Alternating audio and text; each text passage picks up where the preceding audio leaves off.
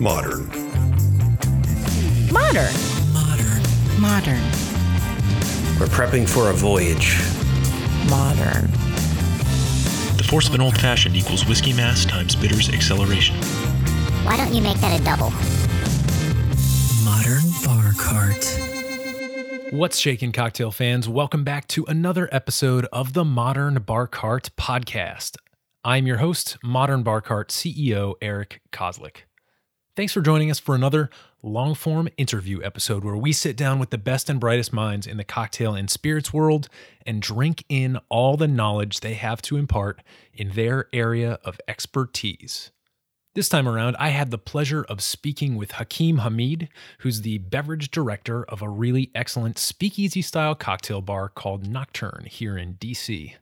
We spoke about a new globe-trotting menu he's recently developed, really taking our time to explore that process. So, whether you're contemplating creating a menu for an event you're hosting at your home, or if you're just curious to peer behind the curtain and develop a better understanding about what it takes to put together a spectacular menu, this episode will not disappoint. But before we get too carried away, I think this is a great time for you to make yourself a drink. In keeping with the theme of this show, I thought I'd share the first cocktail that I personally developed and named way back when I was first beginning to experiment with spirits and cocktails. And when the embitterment bitters lineup consisted solely of aromatic and orange bitters. Oh, how far we've come. The cocktail is called the Flower of Normandy, ou si vous préférez, la Fleur de Normandie. Now, I want to backpedal almost immediately here and clarify that this cocktail is not on the level with the sorts of drinks we talk about on the menu at Nocturne Bar. It's basically a Manhattan, and I'm shaking my head right now because I can't believe I thought it was so darn original when I first created it. But that's what happens when you look back on the early days of a project with the benefit of distance and perspective. So here's the recipe. To make the Flower of Normandy cocktail, you'll need two ounces of Calvados, which is a French barrel aged apple brandy, three quarters of an ounce of elderflower liqueur, like Saint Germain, and several dashes of orange bitters. I, of course, use our embitterment orange bitters. As I mentioned, this is kind of like a Manhattan. So you combine these ingredients in a mixing glass with ice, stir for 15 to 20 seconds until it's well chilled and diluted, then strain into a stemmed cocktail glass and garnish with an orange twist. It's a delightful, bright, and perfumed drink that's like walking through an orchard bursting with fruit on a sunny day in the early fall. The Flower of Normandy is also a great way to start exploring the wonderful world of Calvados, which is definitely one of my all time favorite spirits. So if you're having a hard time finding a liquor store that sells it in your neck of the woods, rest assured that it's a search worth undertaking. I promise. Returning to the world of cocktail development and menu planning, some of the things Hakim and I cover in this really fun conversation include how to think about the difference between bartenders, mixologists, and beverage directors, and how Hakim's curiosity and insatiable imagination propelled him into the role of beverage director at Nocturne. The roles that bar design, vision, and leadership all play in the execution and ultimate success or failure of a cocktail menu how Hakim started this menu with a single crucial cocktail that then led him around the world and even permeated his dreams as the menu took shape. The relationship between food and drinks on a cocktail menu, and how to go about pairing them with balance and delight. How to think about guests as renewable resources, capitalizing on relationships rather than high volume and high profit margins. Which member of the Expendables to grab a drink with, in London, and much, much more. Nocturne Bar is a sister establishment to another bar across the river in Alexandria, Virginia called Captain Gregory's.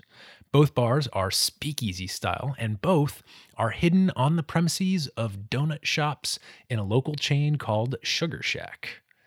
We definitely focus on the menu aspect this episode, but someday I feel like we may return to the speakeasy side of the equation, so not to worry. Wrapping up, I just want to say that I learned a ton in this conversation. I certainly don't think of myself as an expert in menu planning, but just the sheer amount of work and attention to detail involved in the process really blew my mind. Just a ton of respect for the people who make that part of their day to day lives.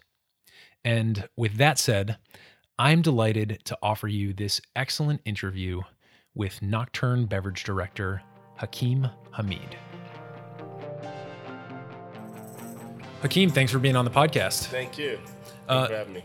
So, can you talk a little bit about your background for our listeners? Tell them how you got into bartending, how you kind of worked your way through the ranks to become a beverage director, and I guess wrap up by telling us where you are right now, where we're sitting, and uh, what goes on here. Absolutely. Um, definitely started organically in terms of being a bartender or becoming a beverage director. First started my career helping uh, to open venues, and with that experience, um, I guess the sharks were out and they were like, well, this kid has the experience to open up a venue, which is very difficult to do in our business when the life expectancy when I first got started was two and a half years for a restaurant here in DC. They wanted their best foot forward to make sure everything was in place, starting um, as humbly as a Ruby Tuesdays to uh, Clyde's, Lucky Strike, Bar Louie, some of your favorite places, Coco Sala. Um, so doing this for over two decades, I never was hired as a bartender except for once. I was once hired as a bartender, and even then, it wasn't as in depth of some of the bartending that I've done before or have seen done before. It was very traditional Manhattan, old fashioned martini, Bloody Marys on the weekend, and maybe a mimosa. Uh, to get the day started. However, throughout my career and traveling from cities like Chicago, New York, Atlanta, and helping other very successful brands market, build, reopen other venues, it turned into a very easy process for me. So a lot of it came self taught, thinking of, all right, what's Chef doing in the kitchen since I'm free now? Or what these guys doing behind the bar since I'm free now? Versus, let me retype this SOP that is not the very romantic part of the business. I think the very romantic part is what the guys do in the kitchen and behind the bar. And that's where I would spend my free time when I wasn't doing necessarily the task at hand. Um, after that, it was probably moving to Chicago where I really fell in love with what it was to be a bartender to kind of give a damn about what you're consuming or what you're going to have someone else consume. And Johnny Abens, uh, one of my best mates, I went to all of the training to open up the Wit Hotel in Chicago, despite the fact I was only there to be a front of the house manager. And as the meeting is wrapping up, Johnny's like, "Man, we're gonna rock this bar." I'm like, "Yeah, you guys are gonna do a great job at it." He's like, "Wait, aren't you a bartender?" I'm like, "No, I just wanted to see what was going on in the meetings." He was like, "Oh man, we should hang out," and we hang out for the first night. And I order what is still one of my favorite drinks, Belvedere Martini, straight up lemon twist, in and out rinse with dry vermouth. Okay. And he's Yeah. like, "Oh, okay, you know what you like." I'm like, "I know that I like it." he's like, "Why aren't you ordering gin?" I said, "I'm sorry." He's like, "Why aren't you ordering gin?" I'm like, "Cause I don't like gin." He's like, "Have you ever had gin?" I was like, "Yeah." When I was really young and like it was probably the worst thing I ever done in my life. He's like, "Gin and vodka are the same thing. Gin just has the love in it." And ever since that day, I took like that and like really put it to the test with everything. It's like, why are we drinking these things? And if it is lacking something, what other element can be added to something to make it come full circle, if you will? And I would say that's when I fell in love with the bartending aspect of it without even being a bartender. Yeah. It was more so uh, independent research on my own. Um, so coming back home after being gone for close to 10 years, opening and consulting. And I- home, home is DC. Home is Washington, D.C. Great. Born and raised. I had this beautiful opportunity to join the Nocturne Bar DC's team, if you will, as their newest beverage director. Uh, the venue's been open for about a year. I've taken over uh, a little over three months now, um, and it's pretty exciting to be here. It's if I had designed this space myself, I don't think I would have been able to do as good of job as the previous guys did designing this place because it's overly conceptualized. And I think a lot of times, especially in my experience, just because you have the money to do something doesn't necessarily mean that you should do it. Sure. and I've seen so many wallets design bars and restaurants. I'm like, you could have just gotten any decent bartender, even home bartender, and will let you know why is the ice bin so far? or like, why are the guns on the wrong side? The soda guns are like, man, that sink is a mile away. It's no way we can, you know, DOH is going to let this sink stay all the way over here. And, you know, this one is so thought out. And I think it really speaks to showcase not only the product, the glassware, but the cocktails themselves Yeah. um, sitting in this super intimate setting. For those of you who've never been to Nocturne, it's very much so having cocktails at night underneath of the stars in like modern day or futuristic Paris, France. Yeah. That's what I would compare it to. And the only light source, or the primary light source, is the illuminated um, bar top. That's probably the only way you could even read the menu. Also, as I have these really cool um, transparent menus that are only visible when they sit on the bar. So it's it's pretty badass. So that was an afterthought for someone who put this bar, fortunately, in, in place for me to utilize as the canvas to present my drinks. Yeah. Yeah, pretty The- cool we'll, we'll definitely put a picture of that menu up on the show notes page. It, it is really neat. It's it- it's nothing like what I've what I've seen in bars before, and uh, it's almost it, it's get, got that futuristic vibe to it, Yes. almost like a Star Trek situation where, it's where like Star Trek meets Tron. yeah, yeah, it's really cool, and I'll I'd, I want to return to not just the physical menu, but also the things on it, um, because what we're ideally going to talk about uh, during this interview is what it took for you to design this menu and to kind of bring it to life. Okay. Um, so you're the beverage director here, and I guess the first question I want to ask before we even get into the menu Mm-hmm. is what does a beverage director do that's different than a bartender, I guess? Okay.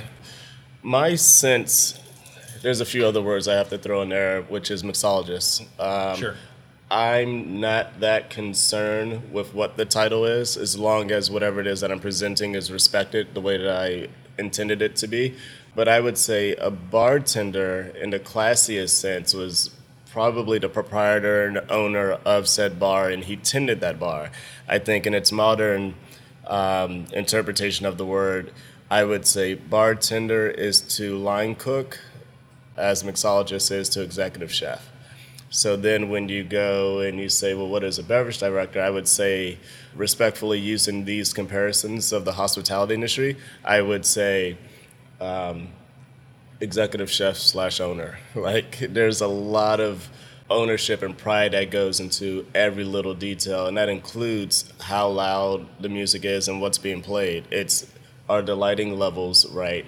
Is there is this the right glassware to represent this cocktail in the right way, and more importantly for me, in the right light? Literally, there's Yeah. been some glassware that I've seen, like in the daylight, and I bring it in here. I'm like, this isn't gonna work. Yeah.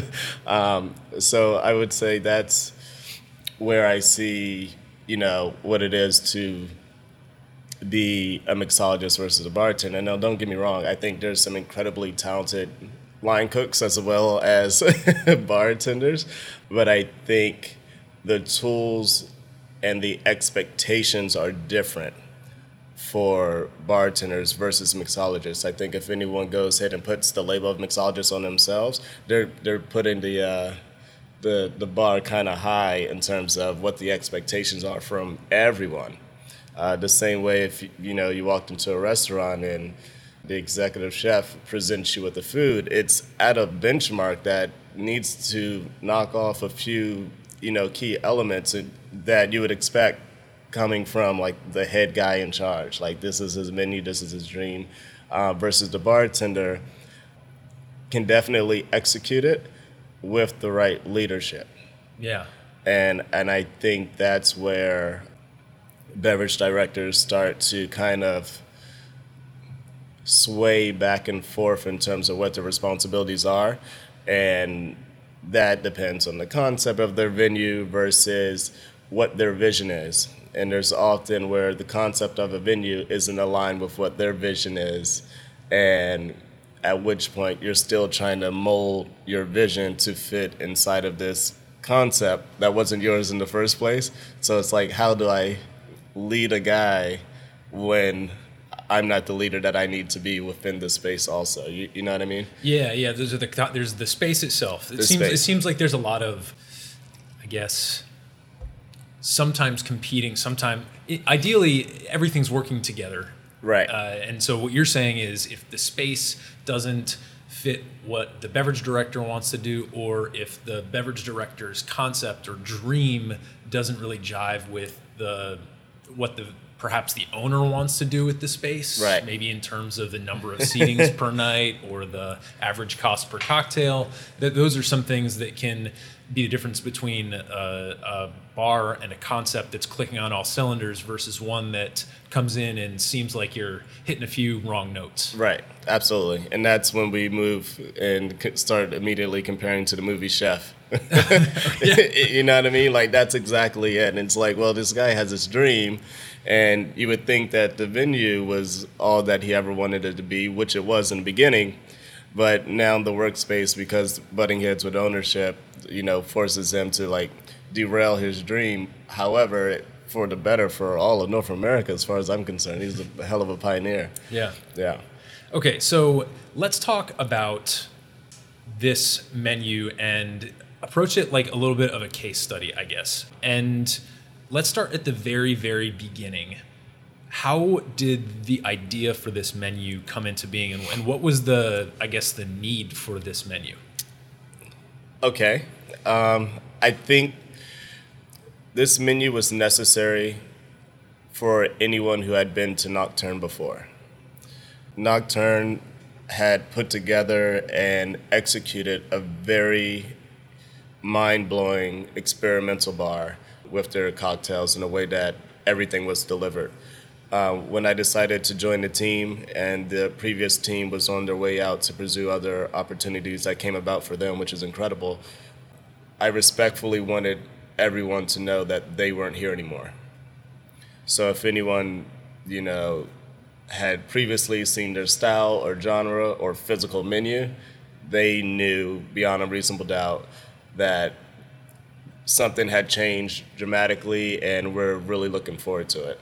Um, the reason for the menu itself and the way that it's set up and designed, the one of the greatest things that we've been able to do um, in the hospitality industry, which I'm forever grateful is, is on a long enough timeline, we'll meet everyone in the world because everyone has to eat. And typically, with that comes a drink. Sure. So I wanted to make a global experience for all of our consumers to enjoy, and it goes from my menu's broken up currently into four regions, kind of five, if you will: the Middle East, Scandinavia, the Americas, featuring North and South together, Western Europe, um, and you know I let my guests know this menu is an opportunity for you to travel around the world without looking for a babysitter or a passport or booking Airbnb, Sure. You know, or, or taking off for too long a time. You spend a few hours with us down here, and we'll definitely take you around the world. And um, one of the guests said to me, "Well, my region isn't on here." I said, "I respectfully uh, acknowledge that. Uh, most of all of our regions aren't on there yet.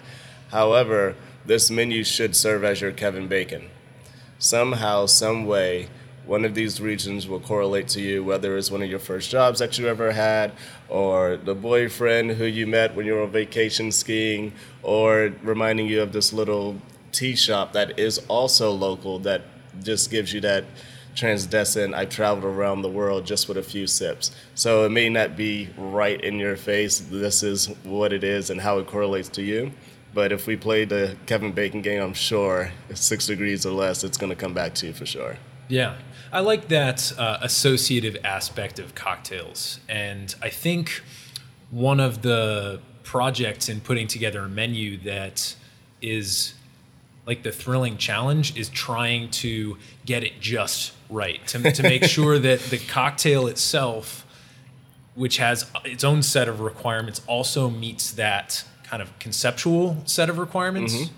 Um, so i guess how did some of these cocktails pop up on the menu? I'm, I'm interested in like, did the Middle East and Scandinavia and the Americas come first, and then Western Europe arrived? And mm-hmm. like, like what was the actual like bit by bit assemblage of this menu like? So it was literally bit by bit.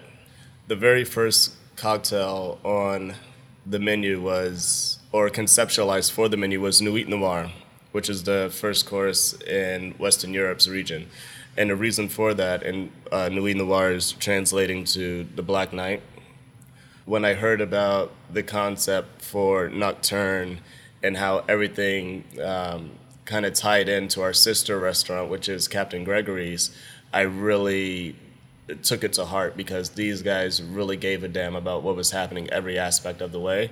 And I wanted to kind of like, with the first cocktail, really tell the story and tie it in without being too cheesy. So as we first walked into the venue today, and you come down the stairs and the classical music is playing, um, you're walking into the abandoned apartment in Paris, which is uh, one of the first cocktails on our menu at our sister restaurant a few years ago, and that's how the two correlate. And then as we trans uh, um, travel through the door or the portal into Nocturne, and you're back into that space of, you know, I was just in this abandoned apartment in Paris. I think I'm still in Paris, but now it's nighttime, and you know, I think I'll have cocktails underneath of the stars with my friends.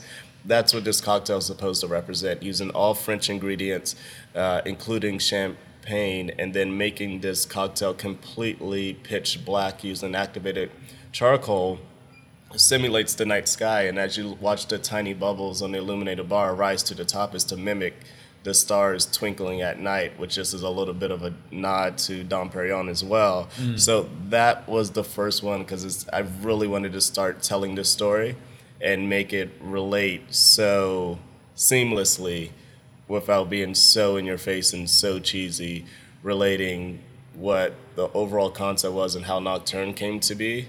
And then from there, it's like, all right, well, what's the next thing that you want to do when you leave Paris, France? Well, you want to see the rest of the beautiful parts of Europe, and you know, you go straight into Italy. So, bit by bit is how the menu came about. And I didn't pay attention to the regions until about 50 cocktails in and I'm like, like my mind is going crazy, and I'm like, I can't keep up with the recipes, and I'm like sketching everything out, and I'm like, let me stop trying to finish a region and let me try to make this the best world tour ever, and then the regions will just pop up on their own, and that's what happened, and it's.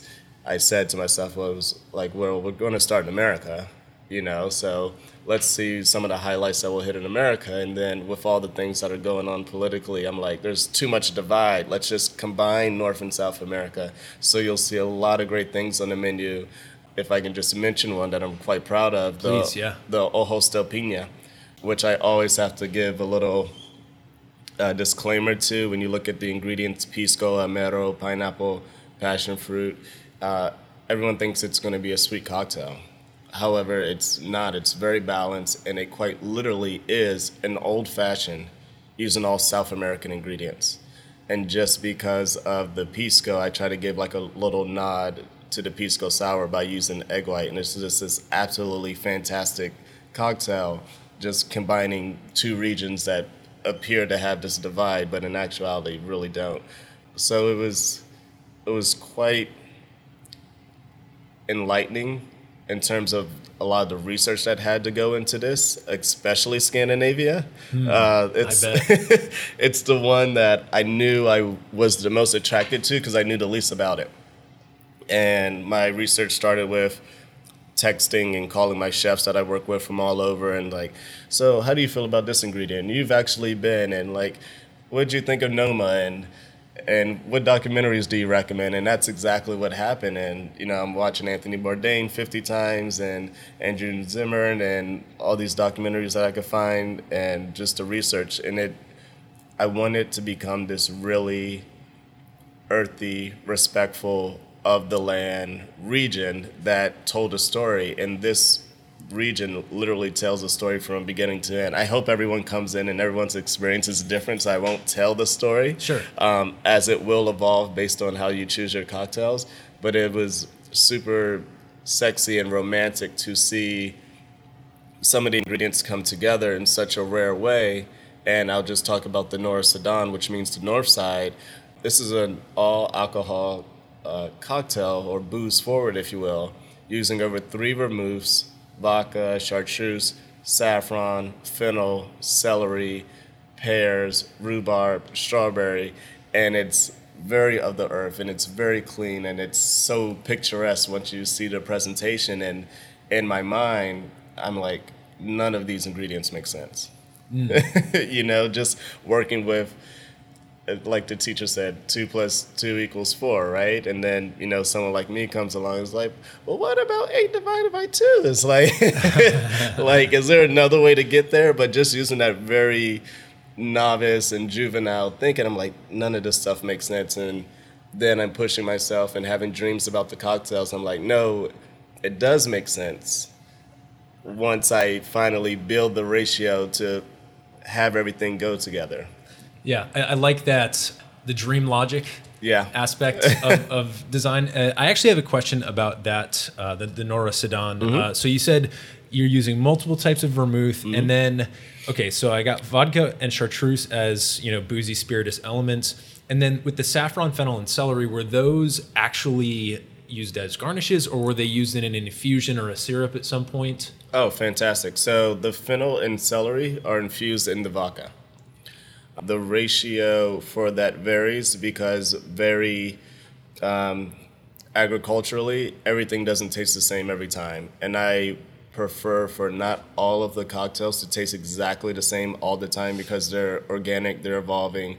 And it goes back to another part about my menu, which I absolutely love, is when they say, oh, well, uh, when's your next menu coming out? Is this seasonal? Well, it's winter here, but it's not on other regions, so I don't necessarily have to keep up with our seasons, uh, so to speak. And I think uh, the Nora Sedan, as well as several other cocktails, uh, kind of take a nod towards that understanding um, for sure. The saffron was a last minute element where it's almost as a, a sweet tincture if you will. I didn't need so much more bitter as I needed something to round off some of these sharper flavors from celery, fennel, and just the vodka by itself. You know what I mean? Yeah. Um, so I used it in that way, and it was an afterthought. Um, I think I had another dream about the cocktail, and the chartreuse was doing something really special for me um, when it was presented, and it had this beautiful yellowish chartreuse color to it. And then once the saffron um, tincture was finished and I added it to the cocktail, it got even brighter and almost radioactive. And I was like, this is badass. Like this is now now it's there. Yeah. N- now it's there. Now it's ready to be served and enjoyed. And I tell everyone to take it with a grain of salt and uh, a gentleman came in a few weeks ago, and I'm doing the whole spiel, right? And he cuts me off, and he's a he's a man's man, right? I'm not gonna completely say like Phi Die New York City, but he's a man's man. He's like, look, I'm gonna cut you off right there. I'm like, yes, sir. How can he's like, I'm not coming back to your place ever again. What cocktail do I need to have that I can't leave this place without? And I'll tell everybody, and they'll come in and they'll have that cocktail. I said, say no more. I'll bring over the Norris Sedan in just a moment, sir. right? Um, Fantastic. Thankfully, he's been here at least eight times since then, so I think he liked it. That's um, that's awesome. But that's one of my babies, and I'm quite proud of how she came about over like the evolution. But that was a that was a tricky one for sure. Yeah, I, I want to return really quickly to the Nuit Noir, the, Yeah. the the cocktail that you were speaking about as the kind of bridge between your sister establishment, Captain Gregory's, which is also a speakeasy, which is also in you know it's it's across the river in Alexandria, but same same kind of ownership. And I used to be a uh, poetry teacher, and when I was teaching workshops, oftentimes what I would talk to my students about, it, it wouldn't be uh, like the sort of thing that you would expect from like a public school poetry class where you're reading the poem and the teacher says, okay, what does it mean? Where's the symbolism? Point out a metaphor. What's the rhyme scheme? Right. We would very much more approach it in a more uh, not necessarily like a dream logic way, like we were just talking about, but I would ask them, what's the heart of the poem? And people who didn't really have any basic training in poetry would understand, like, okay, I'm just looking for the heart of this thing. To me, what's the heart of it? And sometimes different people would have different answers, but at least that would spark a conversation. Right. And so I, I like how you for the very first cocktail of this menu, picked something that was sort of like at the heart of what the, the establishment and the one that it kind of came out of, the, the kind of offshoot, um, kind of what that establishment was going for. And Right. then from there, from that seed, other things just sort of started popping up. Uh, and I guess my question is do you think, in your experience, this sort of highly associative and winding path is very typical of menu planning when you're planning out a cocktail menu? Or would you say that that's more something that has to do with your approach things and the way that you think about the cocktails? Okay. Um, I think it's always been the way that I viewed cocktail development and you know, making a cohesive menu uh, is to make it make sense. One of the reasons why this was so important to me is because this is one of the few venues in my career that was here before me. So I didn't want to be disrespectful to anything that was you know put in place with intent and then like i kind of overlooked it because i was just doing my own thing and i, I didn't want to have that style of myopic leadership going into the, the menu because then it's just you know a random menu that you find anywhere that'll have you know the same seven cocktails and that's that's not what i want it to be. Now in general i think the recognition of having these cohesive menus that do uh, nod to the, its existence and its history is becoming more common or at least if it's not more common it's now the more fun way to be creative, I would say, for bartenders and mixologists and you know whoever's behind the bar, it's it's one thing to say, you know, Hakim, I'm opening up a hotel and you know I'll, I'll need 20 cocktails per venue in the hotel and make them taste great. That's very easy. It's so easy. And then you know on the flip side, the guy comes to me he's like i'm also opening a bed and breakfast that's been in the family for generations and this is the land that it's on and you know my grandmother she still helps out and it, that's a whole different set of responsibilities that you have to respect when you put together a beverage program and you know cocktails for that. It was like well what was nana drinking? You know and let's see if we can tell her story and convey that in a cocktail. And that takes on a, a much bigger set of responsibilities and and research and just homage to what has happened before you were actually in play. Yeah, that's a really interesting type of consciousness to bring into the situation because I think when most people, probably most listeners out there who aren't familiar with with what it takes to, to operate in the bar and restaurant industry, what, what they think of is probably just the technical steps and the things that you need to put in place and you know the more mythological things like the history of the place just don't even come up. So it's, it's really interesting that you bring that up. I'm I, I definitely want to, to think more about that. But as as we look at this menu um, Who are the other players involved so obviously you were the chief kind of architect of it but did, did any other folks have, have an influence in, in how this developed Um, absolutely. Um, not to be too cheesy or sound like this was um, premeditated, but uh, our corporate executive chef, Brandon McDermott, who I had a history with before, just as being a patron of his venues in DC before, he does not drink like a chef, which What, I- is, what does that mean? um, he doesn't like booze forward cocktails. He is a fan of uh, a slightly sweeter cocktail or dessert cocktail, which is the complete opposite of my palate. So, knowing that you have to make a menu to please the masses, it was very important for me to make sure this menu didn't just taste good to me and whose other palate to inquire upon than not only a chef but your chef and having the relationship that he and I had it was a new way to get the honest feedback that's necessary a lot of times when I first develop a cocktail I have uh, people who have no correlation with the industry at all tasted first because that's the palate that will most recently enjoy the cocktails. Before I go into such a prolific palette, i.e., other beverage directors and bar owners and some of my best mates are around the corner, because I, I can't have the vision clouded this way so soon when developing a cocktail newly. So it's like, I need a very honest answer. I need the the opinion of someone who didn't use the word viscosity within the last two weeks. You, you know what I mean? And get Right. and get his or her honest feedback.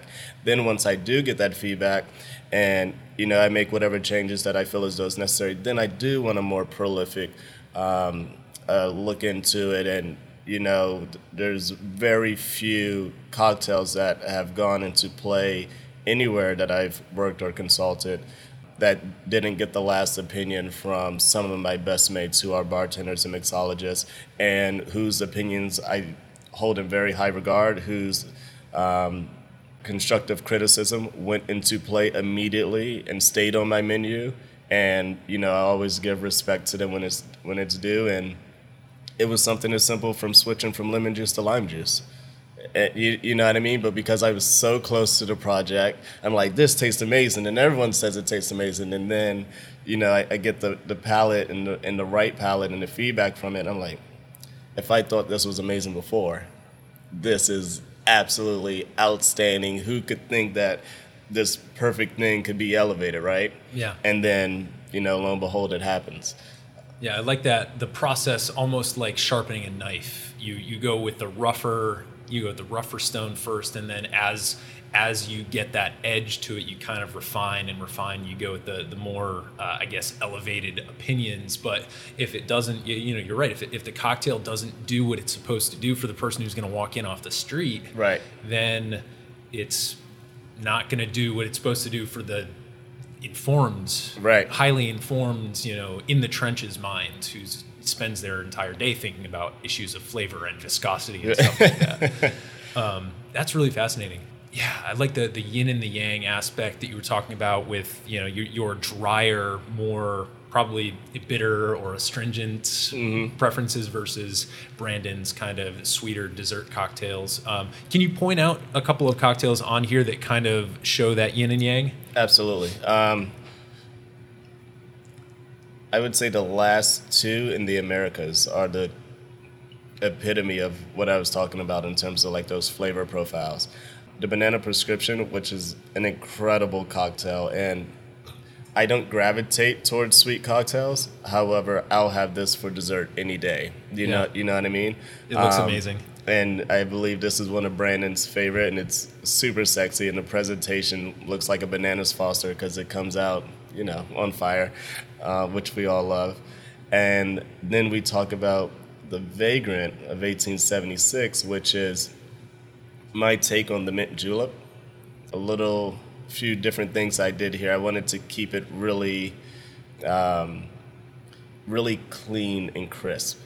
Uh, so what I did was actually wash the bourbon with mint beforehand, and that's how you get the mint flavor, uh, if you will. And it's from that top layer of essential oils and flavor in the mint, versus when you have ever had an over muddled mojito and it's just bitter because they went to it. So you don't have any of that. So just nice and clean and refreshing. A little bit of green chartreuse for texture. When I say a little bit, like 0.25 of an ounce, and then uh, a little bit of maple syrup for another level of added sweetness outside of the powdered sugar that was used before, and then an egg white just to bring some of these what are separately very rambunctious flavors bourbon, mint, chartreuse, maple and use that egg white as a filter just to bring uh, the unity between all those ingredients. And it's so delicious, so delightful. You taste the bourbon because you're a person who likes to taste bourbon. The maple is just the right amount. That doesn't make this a sweet cocktail by a long shot. And Brandon says it's good. but I would order the banana prescription before I would order this. Yeah. But people are going to love it. Right. You know what I mean? So it's seeing those two polar opposites of, of what a cocktail could be, especially within the same region, um, take two drastically different terms in a, in a, a, in a sense of appreciation from two people in in the industry, and that that's why he's been such like a great catalyst. I won't say gimme pig because certain ones he's like. I'm not gonna try that one, but it looks good. I'm like, no, that one isn't for you. That that one's been tried. We we like that one. Good. Yeah.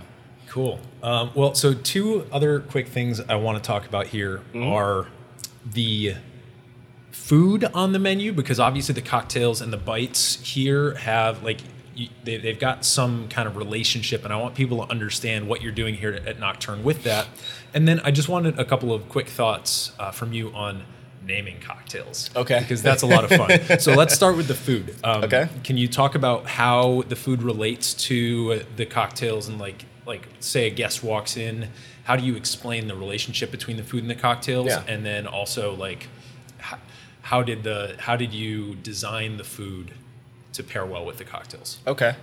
So this once again, I would have to uh, take my hat off to Chef Brandon. Uh, it was definitely hundred percent of his vision in terms of the food. Um, what came first, the chicken or the egg? I'm not sure.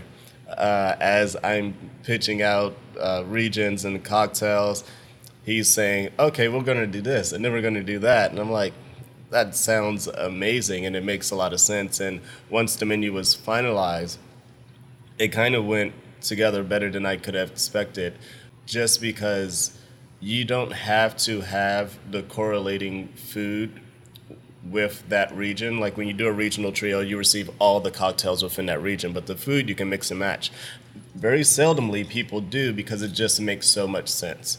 Um, when we go to the Americas, where we we use egg whites um, and some really rich flavors, you're gonna want something salty to like kind of like push through some of the the flavors and the flavor profiles, and also reset the palate for the next cocktail. So you do the chicharron, um, which is pork rinds, very elevated uh, pork rind, if you will, with lime and paprika, uh, garlic chili. Like it's it's delicious. It's fantastic.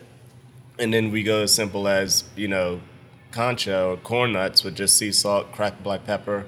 Super easy to execute, but also very tasty, very delightful, and it allows your palate to, like I said before, reset and come back to it. Um, the Scandinavian uh, food, which is the gravlax, which also, um, after doing research, we've all said it before, but it actually means the grave of the salmon or the salmon grave, which Yeah. I think is really good. Um, Yeah. So it's um, essentially like a, a salmon tartare, if you will.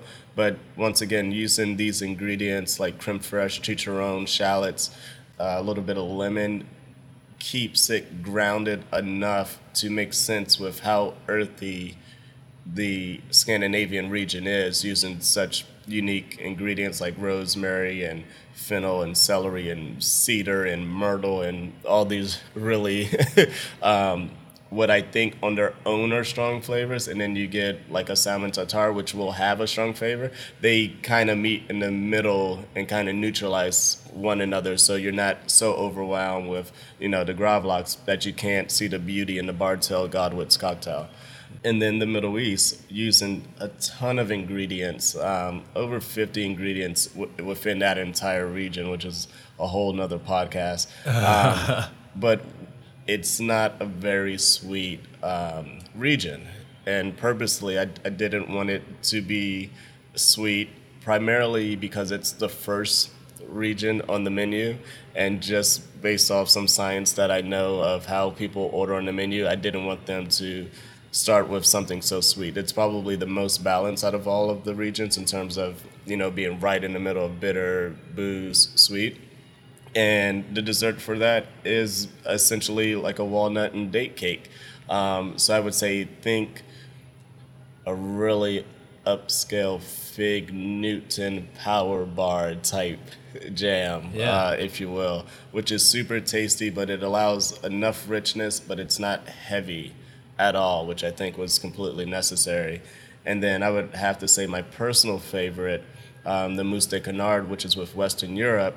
And all of the Western Europe, once you come in and you, you see the presentation of all the cocktails, it's a very prim and proper region, if you will. I think that's how Western Europeans are perceived to be very clean and polished and tailored and speak well. So the mousse de canard, essentially, as you look at the ingredients, is the most bougie peanut butter and jelly sandwich that you ever want to imagine in your life, and it's so delightful.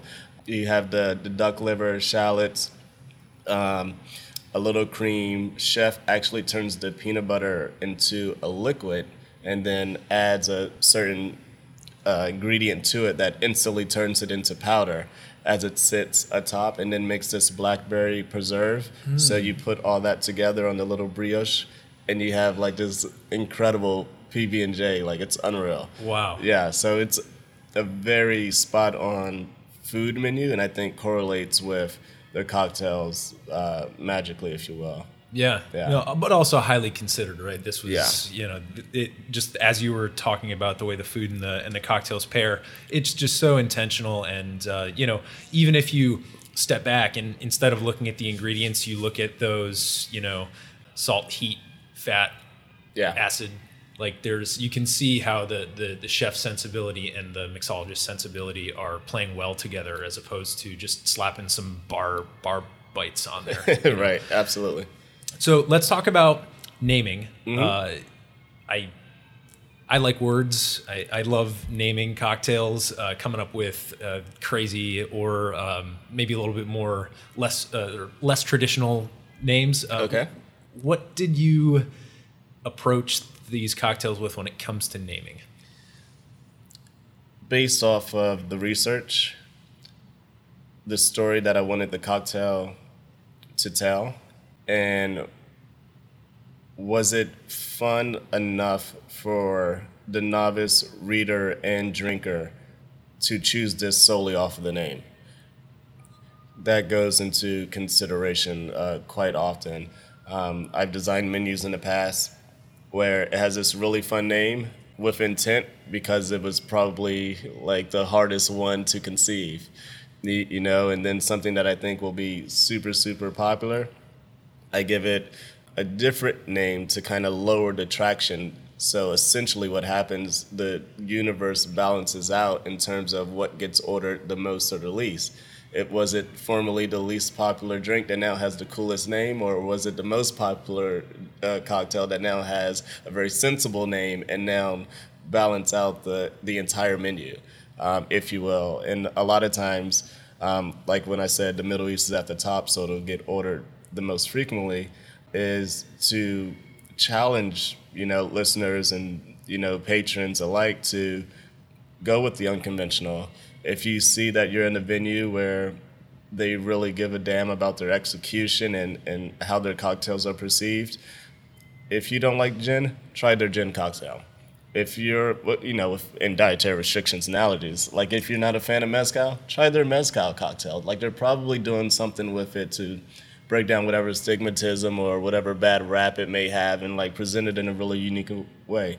And I'm pretty sure I mean, this is 95% of anybody who's really passionate about their cocktails, and you order it based on my current recommendation and the fact that the bartender is really charming, and he or she is like, you know what, you're gonna like this. We put a lot of work into it, and you don't like it, they're not gonna make you pay for that cocktail. They're gonna get you whatever it is that you want. Go out there, be adventurous. You only live twice.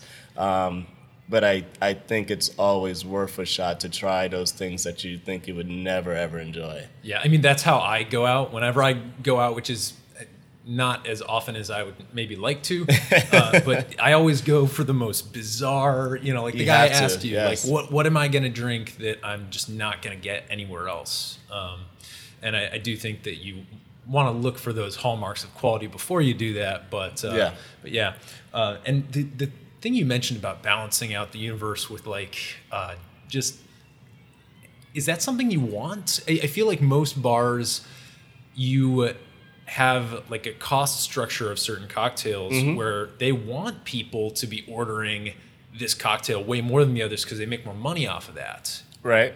Is and what it seems like that's not your approach. It is because it's ingrained in me and it's been ingrained in me for so long doing what I did for many of venues. However, um, since working here, since um, gracefully accepting the position as beverage director, my currency has changed. Um, and my former gratuity is seeing you again. And if I can do that, you'll have the opportunity to try what the most uh, frequently ordered cocktail was, while also showcasing and elevating one of the ones that wasn't, but having a newfound respect for it. So I'm I'm giving you the opportunity to try the rare versus you going for the common every time. And I think with that approach to it, not only is you know does that heighten my former uh, currency or gratuity, which is relationships and seeing people again, but inevitably, based on that timeline, we're we're gonna get there eventually. Yeah. You, you know what I mean? So when and I, I have the luxury of knowing intimately my menu, so I know how to guide uh, my guests the right way. And then uh, on the other side of that, which I had nothing to do with, and now I, I find it to be a beautiful thing. I only have 15 seats in my venue, so it's not me fighting through, you know, my bar that's seven deep or four deep on a Friday or Saturday night. No, I really get the time to sit down with you and John and Chris and go through these things and see what you've had most recently and what you loved about that experience. And now let's retailor this menu in an unconventional way to elevate your experience. Mm-hmm. And the menu is designed that way that still inevitably brings balance to the menu. Yeah. Well, those are some really beautiful thoughts on on what uh, what bars should be striving for in terms of economics and, and economics of building relationships and bringing people back. Is, Yes. is maybe something that doesn't get it always as much press as it should, but it, it it definitely maps on with everything you've been talking about with designing this menu and with what Nocturne is all about. So. Um, just really grateful that you were able to to bring that to to our listeners' attention. Do you have time for a couple quick lightning round questions? yes, of course. Let's do it. Lightning round. All right. This is probably a terrible question for a bartender and somebody who just spends all their time with cocktails. But what is your favorite cocktail? And if you don't have a favorite of all time, uh, what's something that you've recently been obsessed with? Uh, favorite cocktail? Cocktail is beverage that has three or more ingredients. So it's gonna have to be my Belvedere Martini, straight up lemon twist, in and out, rinse or dry remove. Um, it's been one of my staples. I think it's a very handsome and sexy and sophisticated cocktail. Um, also, the one is all you need. Yeah. there you go. it's how I can be a cheap date for myself. I like that. I like that. If you were a cocktail tool or ingredient, what would you be and why? I'd be a jigger. I'd be a jigger primarily because the jigger gets it gets handled, it gets utilized. It often, depending on the style of bar that you have, um, is the afterthought. It's like, oh, I can free pour this, I can do this, I can do that. But the jigger is the rubric in which all of us can be measured in terms of executing something perfectly time and time again. And I think that's like an incredible tool for sure. Yeah. So would you be the hourglass shaped jigger? Would you be the Japanese style, more a cup shape? I would be a Japanese jigger. Okay. For sure. Yeah. Just because of my actual physical build, I think I'm shaped like a Japanese jigger. Okay. I my stance on jiggers is the Japanese ones are obviously the most elegant looking and, and, and beautiful, but when I'm when I'm doing cocktails at home, I have the OXO steel angled measuring jigger that's Yes. like those those uh, Yeah, measuring cups. It's right over there. Yeah, it's just so utilitarian, and the fact that you don't have to uh, like Flip it over. yeah, exactly. And it's got that little pour spout, so you spill less. Because that was the biggest problem I was having is I was making drinks at home, and I would do the kind of the the two finger grip, and then flip it, and then as I flipped into the um, the mixer, I would spill a little. bit. And then you're making a mess, and this is your place, and now you got to get the shout out and clean up the carpet. Exactly. So the only reason why I'm not a fan of that one here, and why it's like kind of over to the side, my venue's too dark to sit inside of it. Ah, there you go. There you go. There's always a reason, but you know, you look at behind a bar. There's a reason for everything that is placed somewhere, and there you go. There Perfect reason. If you could have a cocktail with anybody in the world, past or present, who would it be? Where would you go? What would you drink? Just kind of paint a picture. Okay. Um, so Jason Statham and I would go to um, some bar in London. I'm not sure what it would be. Um, it would be his choice. He could take me wherever he want. I think his conversation would be so cool. I also think, you know, how people can get a little rowdy at the end of the night, including like ourselves when we go out and, and enjoy life in the weekend. And I don't think anyone would have a problem with Jason and I staying a little bit too late. I think he's probably high up there in terms of people who I would just like to shoot the breeze with, if you will, have a few beers, a few shots of Jameson, and just see where the night took us. What what Jason Statham would this be? Jason Statham from the Transporter or Oh man, this would be Jason Statham from. This is Jason Statham from. there's just so many to choose from. I from. know. Expendables. Yes. Yeah. That's a good that's a good answer. Yeah. That's a great answer. I love it. Okay. Um, so getting more into like recommendations, knowing that uh, we have you as this incredible resource, our listeners out there are trying to bring a little bit of what you have achieved at this highly specialized establishment into their homes. Um, do you have any books or uh, resources that were helpful for you as you design this menu or as you, um, you know, think or learn about cocktails? Uh, absolutely. There's there's a ton of books that I have. Some of them just because I think they're cool. Um, maybe some because I saw them at Dead Rabbit. Um, others because they were recommended by me, and I think I'm halfway through every book. However, the one that I thumb through the most, the one that is most utilitarian, the one that finds its way in my lap every week, the Flavor Bible. Okay. And is that primarily a like a chef or a cooking book, or is there like a decent like cocktail spirits section in there as well? There uh, is a nod towards spirits, uh, the baseline of all the major spirits, if you will. However, one of the things that um, I try my best to do is to build or create the flavors myself with the produce or with the spice or with the seasoning. So I could take something as simple as our friend vodka and then create the right balance of, you know, fennel, celery, and saffron.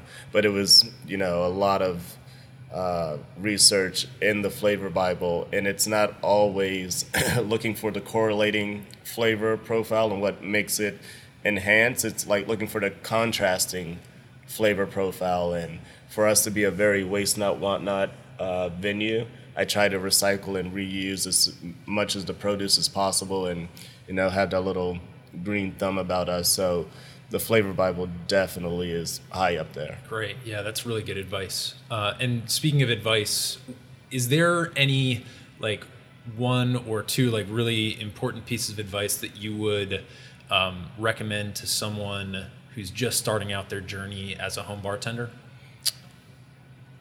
Yes, the first piece of advice I would say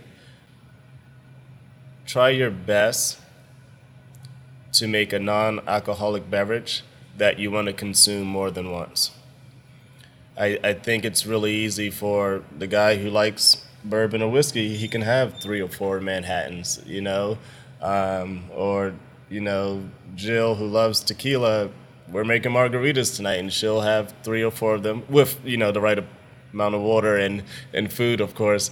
But then, what about Jill when she gets pregnant? Or what about your other friends during Ramadan? Or what about someone who's just taking a break because they did this the night before? And one of the hardest things it is to do in this um, business, I think, is to come up with a non-alcoholic beverage that's so good that you want that again and again and again. Like that's not easy to do. Okay. Yeah. Yeah. And I think that will push your creativity outside of just the booze aspect of it and like really develop like your acids and your spirits and uh, your balance overall. Right, because if you don't have the spirit, if you don't have that alcohol burn, there's you know you, you got to do something to balance, Right. uh, and kind of like re reapproach what that means. Uh, we just had uh, Nikki Blank from Sip City Switchel, which is a DC based Switchel company, um, on the podcast recently. We were talking about uh, you know al- alternative like non alcoholic kind of cocktail replacements and uh, yeah it definitely it seems like those are having a more and more important role behind the bar and in the home. Yes, indeed. so Hakim this was amazing. Uh, i'm so excited to go home get an introduction to this and, and ship it off to the airwaves so everybody can can learn from uh, this process and this experience that you, you've laid out for us. Can you before we sign off here just tell people how to get reservations and find Nocturne and um, just contact information for how to uh, connect with Nocturne and with you digitally. Yes, absolutely. Um, uh, social media, of course, you can find us Nocturne Bar DC. I am Team HH underscore.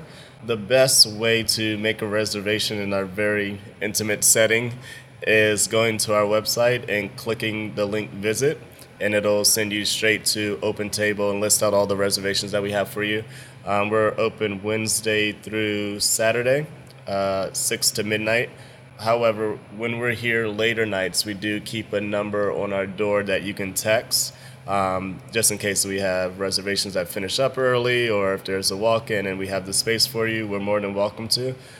And you can get that phone number from me uh, off of the website, as well as sending an email to info at nocturnebardc.com. Fantastic. Well, Hakim, thanks again, and uh, hopefully we can have a round two at some point in the Yeah, future. looking forward to it. Cheers. Awesome. Thank you. Hey, everybody, thanks for listening. If you enjoyed this episode, there's two big things you can do for us here at Modern Bar Cart. One would be to tell your friends and family if you think they'd enjoy listening to us talk about cocktails. And if they don't download podcasts, they can always stream our episodes on their desktop directly from the show notes page at modernbarcart.com. The other thing you can do to help would be to head on over to iTunes or wherever you download your podcasts and leave us a review. Five stars are great, but we're more interested in your feedback.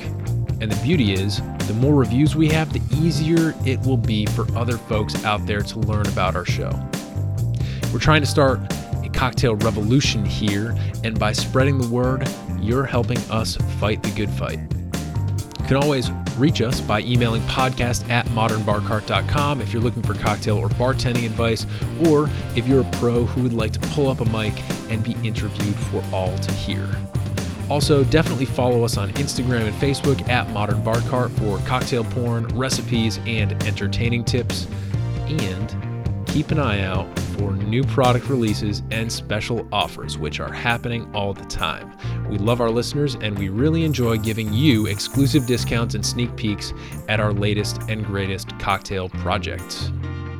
This episode may be over, but for you, the mixological fun and adventures are just beginning. So remember, folks, drink responsibly and experiment boldly.